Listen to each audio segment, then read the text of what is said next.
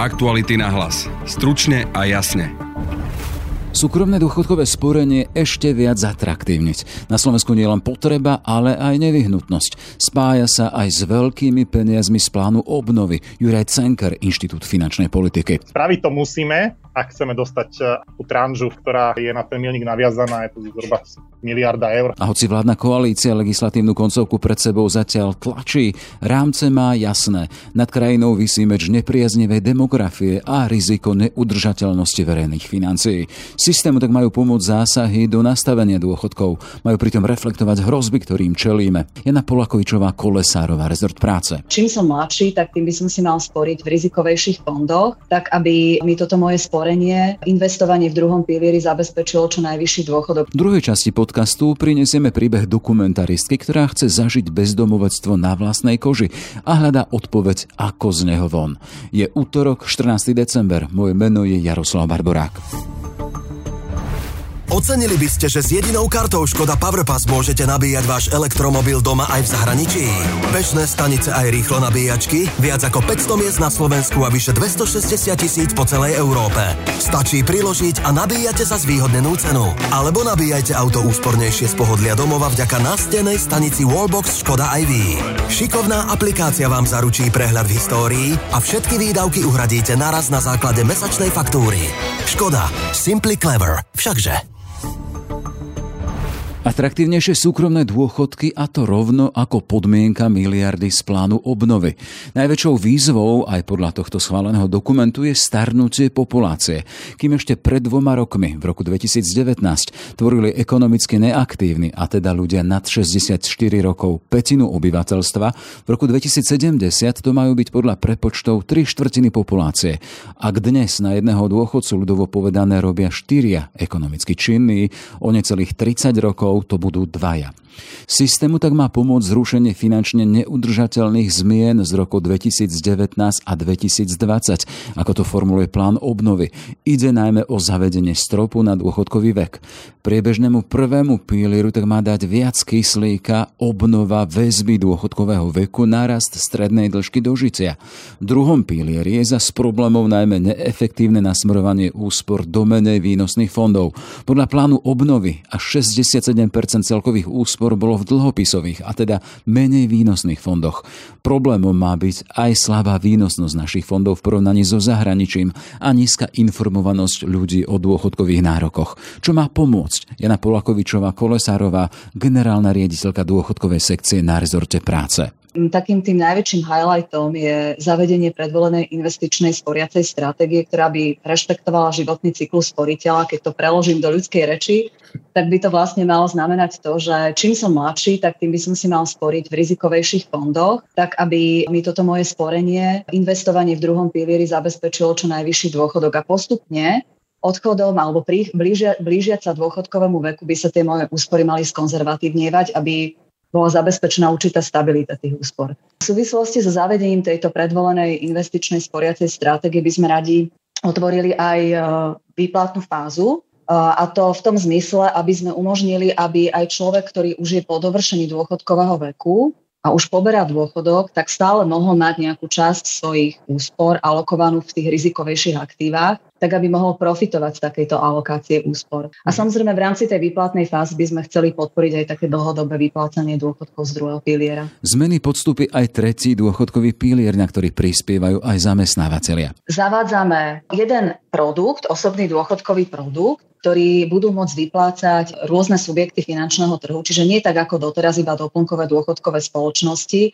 kde ak si si sporil, tak e, si mal nejaké daňové výhody, ale chceme teda pustiť e, v podstate na tento trh dobrovoľného sporenia na dôchodok a iné subjekty finančného trhu. A taká druhá veľká vec, pretože chceme zvýšiť množstvo účastníkov v tom systéme a chceme zvýšiť množstvo nasporených sum, ten objem nasporených sum, pretože sú príliš malé, tak e, chceme e, zaviesť taký mix e, priamej a nepriamej fiskálnej podpory pre tento systém. Napríklad zavedenie štátnej prémie, niečo na ala systém stavebné sporenie. Takže nejaká prémia, ktorú bude štát poskytovať na účet sporiteľom podľa toho, koľko si oni prispejú a aj nejaké odvodové úľavy. Ako sa na prípravu pripravované zmeny pozerá Jan Šebo, dôchodkový expert z Bansko-Bystrickej univerzity Maceja Bela. Tá reforma druhého, tretieho piliera je potrebná ako soľ. Ja síce osobne si myslím, že reforma toho prvého piliera, tam povedať pravdu ľuďom, na čo máme, je ešte dôležitejšie.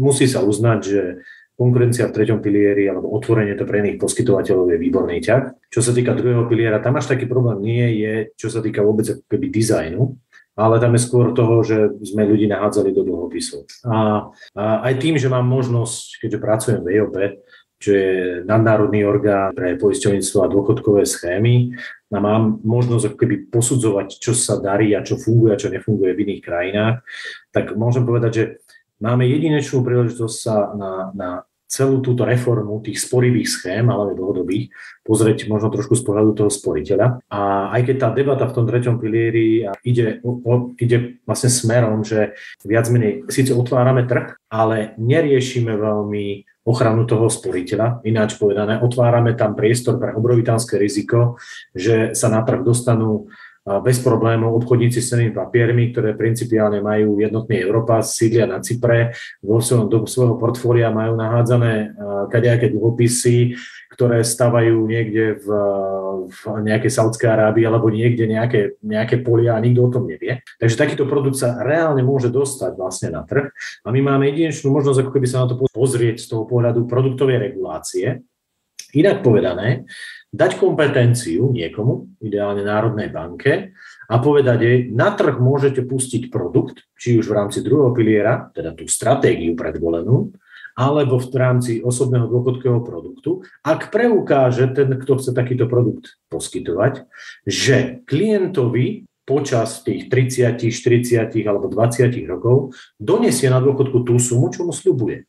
Bude to ideálna možnosť, aby potom aj regulátor mal možnosť prísť za tým poskytovateľom a povedať, toto si slúbil klientovi a neplníš to, bum pokuta, alebo stiahnuť ten produkt.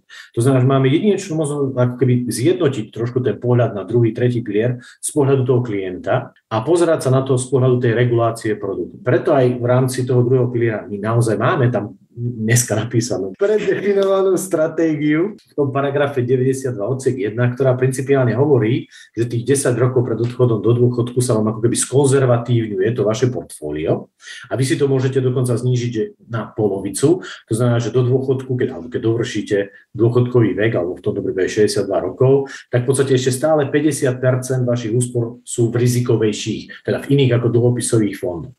Takže ona tam je. Problém je, že není nakázaná tým ľuďom. A teraz otázka a možno aj odpoveď, prečo zlyhávame v tej praktickej aplikácii, lebo nikto nevie, ako presne nakázať či už správcom, alebo inej osobe, sporiteľovi, aby povinne aplikoval nejakú stratégiu life cycle. No a otázka znie, a akú kto ju kedy pretestoval a kto, tedy, kto povedal, že vám prekoná nejaký požadovanú hodnotu úspor alebo vám zabezpečí nejaký dostatočnú výšku dôchodku. A tu prichádzame, osobne si myslím, že k tej najťažšej debate, že ktorú tú lifecyclingovú stratégiu vybrať. Lebo ak ju nájdeme, tak potom môžeme urobiť produktovú reguláciu, takúto stratégiu, alebo toto sú tie minimálne kritériá na tú stratégiu, že pobie infláciu, prinesie nejakú mieru náhrady a keď ju vy ako, ako jednotliví správcovia alebo poskytovateľia toho produktu prekonáte tú našu požadovanú, ten náš požadovaný benchmark, tak môžete vstúpiť na trh. A osobne si myslím, že týmto smerom by tá debata do budúcna mohla ísť. Uvidíme, či sa to podarí teraz. Okrem rozšírenia konkurencie v treťom dôchodkovom pilieri rezort práce počíta so štátnou prémiou. Jej výška by závisela od výšky ročných príspevkov sporiteľa. Stropom by však bolo 100 eur, ak by tieto príspevky za rok presiahli 300 eurovú hranicu. Zákon je zatiaľ štádiu vyhodnocovania pripomienok. Aktuálne nastavenie počíta len s daňovým zvýhodnením sporenia v treťom pilieri. Bývalý šéf dôchodkovej sekcie na rezorte práce Marek Lendacký však cestu dôchodkové prémie neodporúča. Nevidím absolútne žiaden zmysel v tom, aby sa v treťom pilieri dávali nejaké hotovostné prémie dôchodcovské. Myslím si, že to nastavenie cez daňovú úľavu je, je vhodné. Určite môžeme porozmýšľať nad tým, že či e, nejakým spôsobom nezvýšiť súčasné nastavenie 180 eur ročne. Určite tam podľa mňa je priestor možno na nejakú úpravu ale ja si osobne myslím, že nejaká hotovostná prémia, myslím, že historicky máme skúsenosť so štátnou stavebnou prémiou, stavebných sporiteľniach, ktorá sa proste tiež rokmi nejak vyvíjala, bolo s tým spojené ohromné nejaké administratívum a ten vývoj ukázal, že jednoducho, že jednoducho tá cesta je zjednodušovať e, tieto veci a ten obslužný aparát, ktorý je potrebný na výplatu takejto prémie z pohľadu toho efektu nemá zmysel. To znamená, že ja si osobne fakt myslím, že radšej ak chceme zvýhodniť tretí pilier, tak poďme formou zvýšenia nejakej odpočítateľnej položky, ale určite nie formou nejakej priamej administrácie zo stranu štátu a priame nejaké prémie. Dôchodkový expert Jan Šebo. Rozdávame naše peniaze, ktoré by sme mohli alokovať niekde inde. I keď chápem, že priama štátna podpora má silné motivačné účinky, povedzme pravdu, že kde sa dá sporiť viacej. Ak platíte na nejakom produkte 1% poplatok ročne, čož sa nám zdá byť viac menej OK, tak na 40-ročnom sporovom horizonte vám to z výslednej sumy ukrojí dole 25% hodnoty úspor. Inak povedané, museli by ste si celý život 25% viacej, ako si dávate teraz, ty si vám povedal 300 eur, museli by ste si dávať 400 eur, aby ste vykryli to, že niekomu ste na poplatko zaplatili percento. Takže moja odpoveď je, že áno, štátna prémia zvýši mieru účasti ľudí v treťom pilieri. Možno aj odborári si konečne uvedomia, že nielen zvyšovanie platov, ale aj zvyšovanie dôchodkového zabezpečenia je to, čo má prináša hodnotu. Ale dôležité je, aby sa ten štátny príspevok alebo zvýšená odpočítateľná položka viazala na kvalitatívne faktory toho produktu. A stále budem tvrdiť, že na trh sa majú dostať produkty, ktoré mi podlezú cenovkou, teda nákladmi, existujúce produkty a svojou teda value for money alebo hodnotou za peniaze budú lepšie ako existujúce riešenie. Toto by som dokázal bonifikovať z časti z verejných zdrojov. Dovtedy sa mi to zdá byť iba dobrý pokus na natlačenie viacej ľudí do tretieho piliera, ale neskvalitňujem ten samotný trh. Juraj Cenker z Inštitútu finančnej politiky rezortu financií. A my uh, vítame uh, reformu aj druhého, aj tretieho piliera. Uh, v, potrebujeme obidve ako sol, špeciálne tú reformu druhého piliera.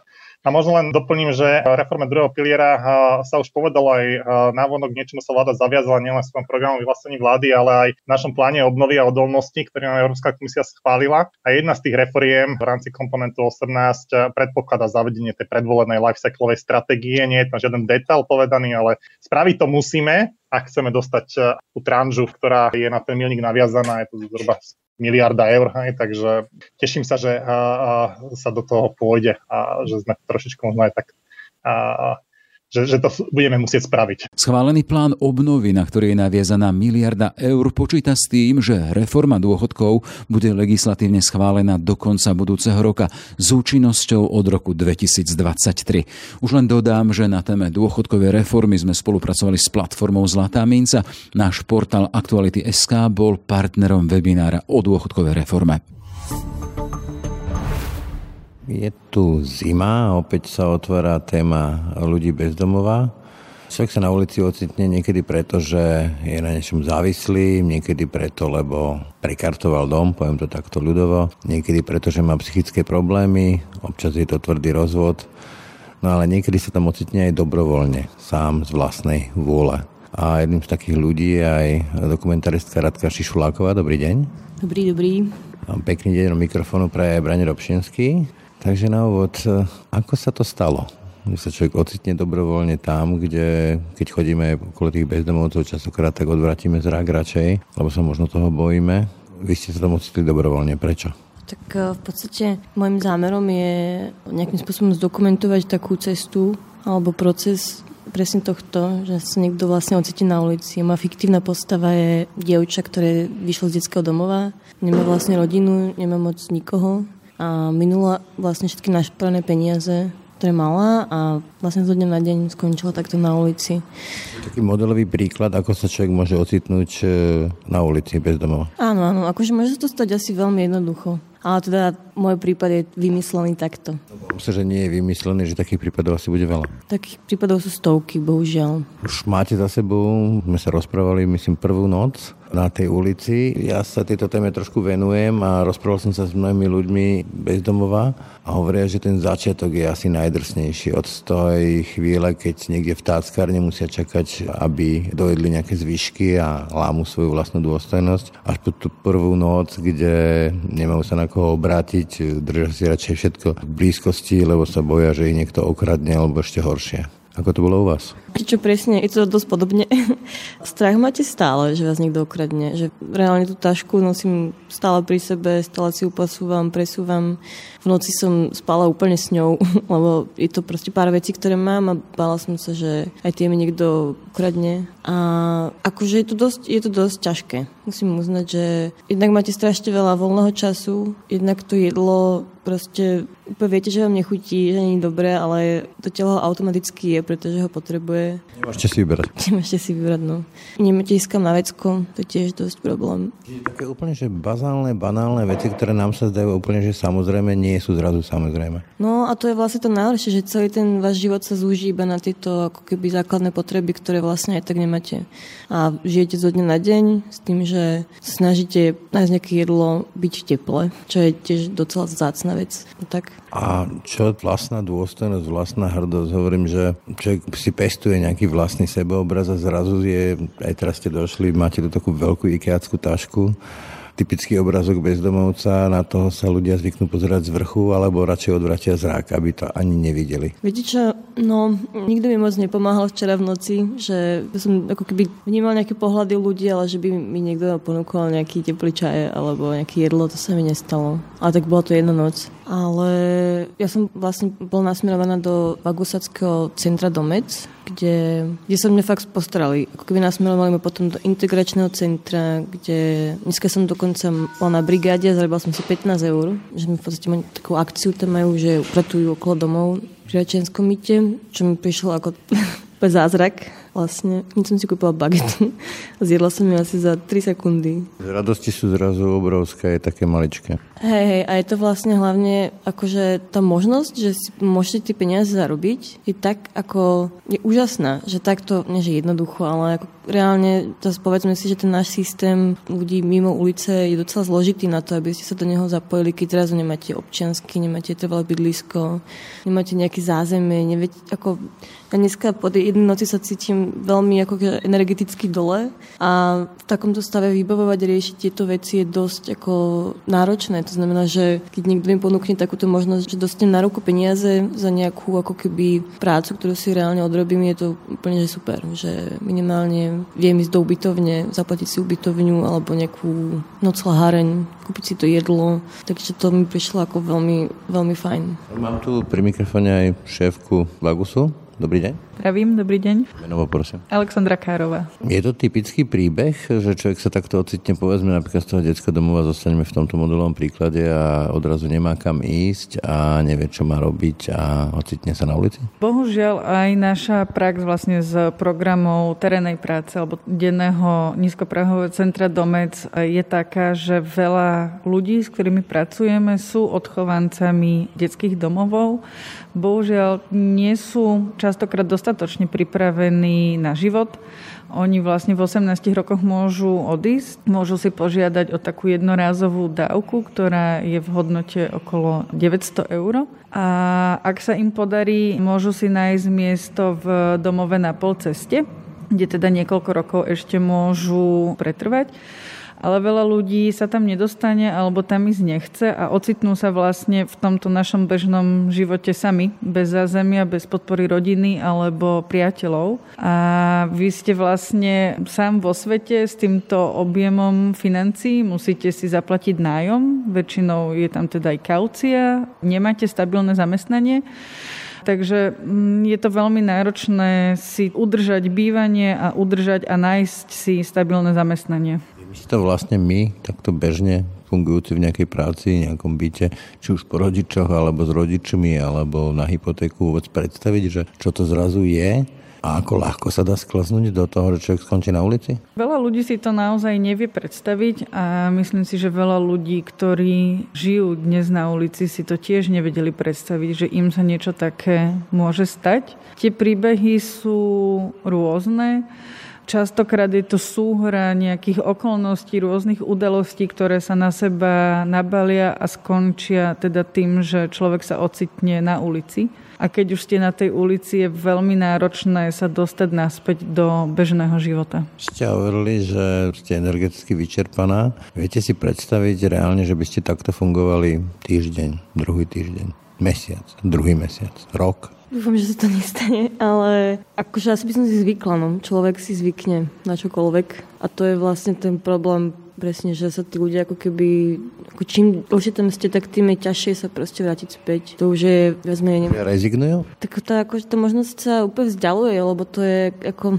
Normálny svet, normálny režim je pre nich akože niečo, čo je vyslovene v rovine rozprávky fikcie? No, oni, ako, nechcem to povedať, že nemajú budúcnosť, ale reálne nemyslia na ne, nejaké plány. Ako my všetci bežní ľudia máme plány, čo budeme robiť budúci rok, o mesiac a tak, ale títo ľudia podľa mňa žijú že zo dňa na deň maximálne pár dní a tým pádom akože strašne veľa energie by ich to stalo, keby sa museli vrátiť späť a tu reálne nemajú. Ešte plus, keď sa tomu pridú nejaký alkohol alebo drogy, ktoré ešte berú energiu, ktorú majú, alebo nejakú silu, vôľu niečo ako robiť, tak to vlastne už je stále horšie a horšie. Berú energiu, ale v takej situácii nie je to pochopiteľné, že keď nemám žiadnu perspektívu, tak siahnem po niečom, čo aspoň nejakú takú ilúziu perspektívy mi dá? Je to absolútne pochopiteľné. Akože tiež mala chuť včera si dať nejaký tvrdý alkohol v noci, lebo jednak vás to zahraje a jednak vám to vypne tú hlavu trochu. Že ako keby nemusíte myslieť a ja si myslím, že to je úplne, že to je vlastne úplne prirodzené, že ako keby ľudia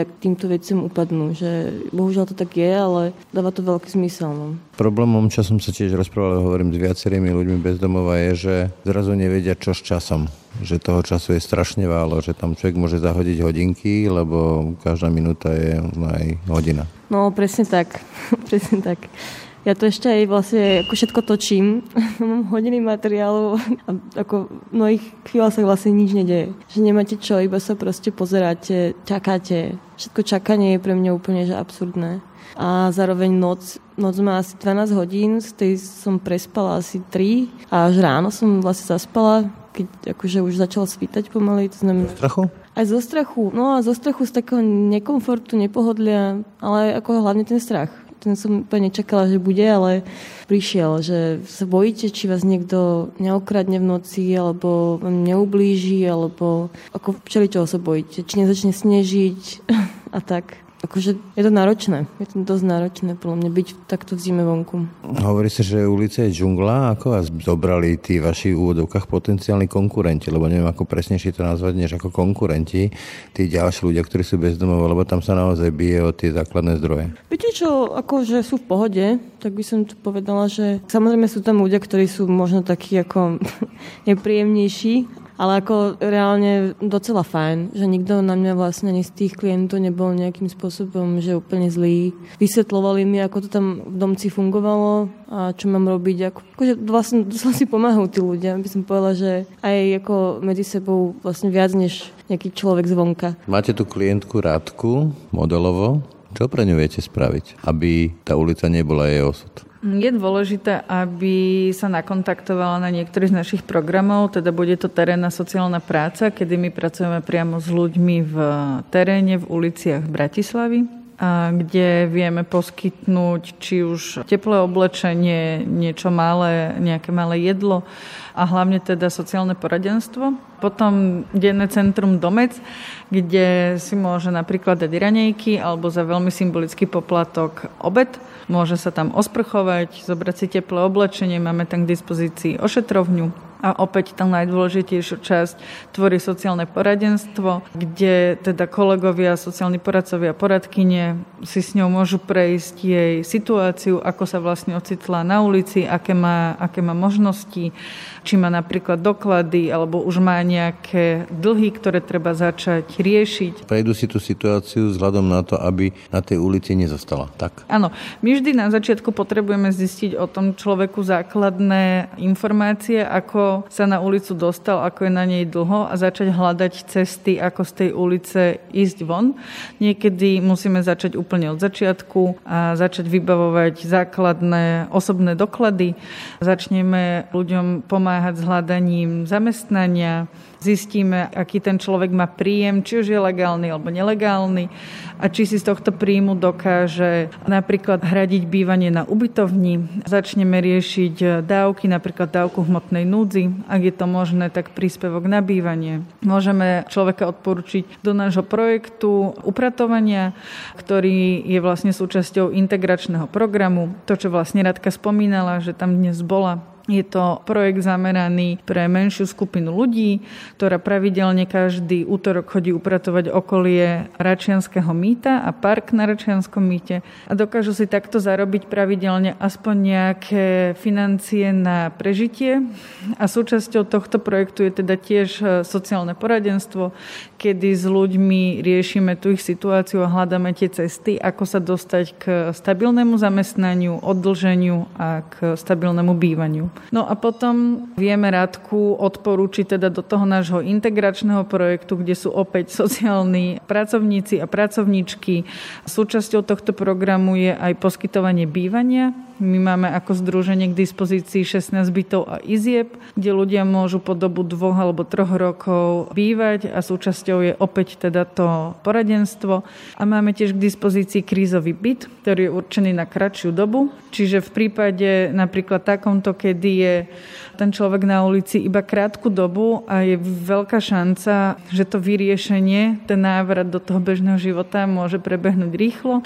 Napríklad, e, že povedzme, že nejaký násilný manžel by vyhodil manželku na ulicu, tak toto je napríklad riešenie? Áno, akože mohlo by byť, ideálne je, ale v takomto prípade krízové centra, ktoré sa zameriavajú teda na prípady domáceho násilia. Ale áno, ten krízový byt môže byť určený aj pre takýto prípad.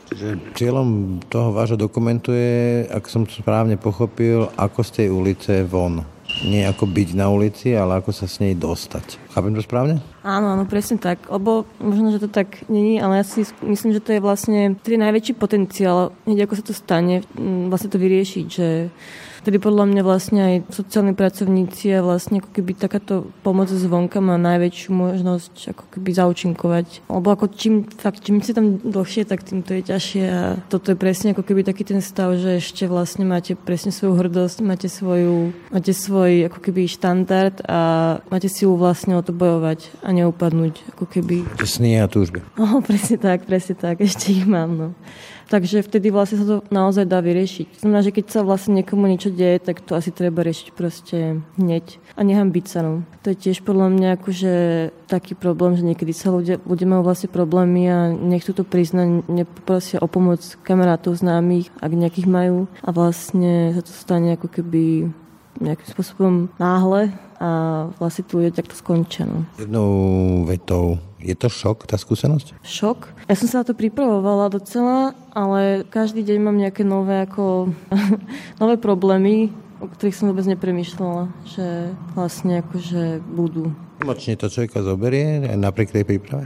Viete čo, emočne ma to až tak neberie, ale reálne fakt cítim, že som unavená a to som iba jeden deň vonku a fakt cítim, že nemám energiu ako premýšľať fyziologicky, fyziologicky ale aj mentálne to tak spolu akože súvisí, že nemáte vlastne chuť robiť niečo, proste všetko vás hneď naštve alebo tak a vlastne akože je to akože zložité, takže dúfam, že zajtra ešte budem OK. Úplne na záver, tento Rádkin prípad je prípad človeka, ktorý tam povedzme, že spadol hneď, akože a ešte stále má, ako hovorila ona sama, nejaké sny, vízie, predstavy, chce sa vrátiť niekam do niečoho Funguje v tomto svete ľudí bezdomova, ja neviem, ako to správne nazvať, kastovný systém, že ľudia proste, ktorí sú tam už roky, 2, 3, 4, 5, že už aj zabudli na to, ako vyzerá normálna postel, normálna izba, ako vyzerá normálny život, že už sa jednoducho opustili a dostať ich späť z tej ulice je prakticky nemožné? Áno, my teda tie programy, ktoré my máme vo Vaguse sú hlavne nízkoprahové programy. Pracujeme s ľuďmi, ktorí sú na ulici roky. Niektorí ktorí sú na ulici desiatky rokov. Máme teraz takých ľudí aj, ktorí žiadajú o byt v tých našich projektoch bývania a je to veľmi zložité, pretože tak ako Radka hovorila, tí ľudia sú, sú frustrovaní, sú deprimovaní, mnohí z nich majú psychické rôzne choroby, nevládzu a neveria tomu, že je ešte nádej, že by z tej ulice sa mohli vrátiť do bežného života. A pre veľa ľudí je to východisko alebo ten šťastný koniec to, že sa nám podarí ich zaradiť do jedného z tých našich projektov bývania na 2 na 3 roky, kým sa nám podarí vlastne nájsť miesto v nejakom zariadení alebo v útulku, alebo čakajú na priznanie mestského bytu v nejakom poradovníku. A bohužiaľ sa stáva, že sa niektorí už toho nedožijú. Ten prípad Rádky modelovo, aká veľká šanca je s tými vašimi skúsenostiami je, že človeku sa podarí z tej ulice pozviechať a vrátiť späť? Percentuálne sa to dá nejako vyjadriť? Percentuálne si nedovolím to vyjadriť, ale určite je veľká nádej, pokiaľ sa človek nakontaktuje na tú odbornú pomoc čo najskôr. Tak ako spomínala Radka, že nehambiť sa požiadať e, o pomoc a prísť do toho denného centra alebo možno do nášho integračného programu a požiadať o tú pomoc, vysvetliť tú svoju situáciu. Pretože čím kratšie ste na tej ulici, tým je to ten proces toho návratu oveľa jednoduchší, pretože nemáte príliš veľké dlhy máte ešte stále pracovné zručnosti, sociálne zručnosti, nemáte príliš veľa zdravotných problémov, pretože keď ste dlho, dlhodobo na ulici, tak tie zdravotné problémy sa stále len nabalujú a potom veľakrát ani ľudia už nevládzu chodiť do práce, pretože majú zanedbané zdravie a príliš veľa dlhov. Takže určite je naj, najlepšie nakontaktovať sa na odbornú pomoc čo najskôr, pretože vtedy je tá pomoc eh, efektívna. Aleksandra Kárová, Vagus. Ďakujem veľmi pekne. A dokumentaristka Radka Šišulaková. Ďakujem moc. Pozdravujem. No a pekný vyšok od mikrofónu pre aj Brane Dobšinský. Aktuality na hlas. Stručne a jasne. Sme v závere. Na dnešnom podcaste spolupracoval Martin Odkladal. Ešte pekný deň želá Jaroslav Barbora. Aktuality na hlas. Stručne a jasne.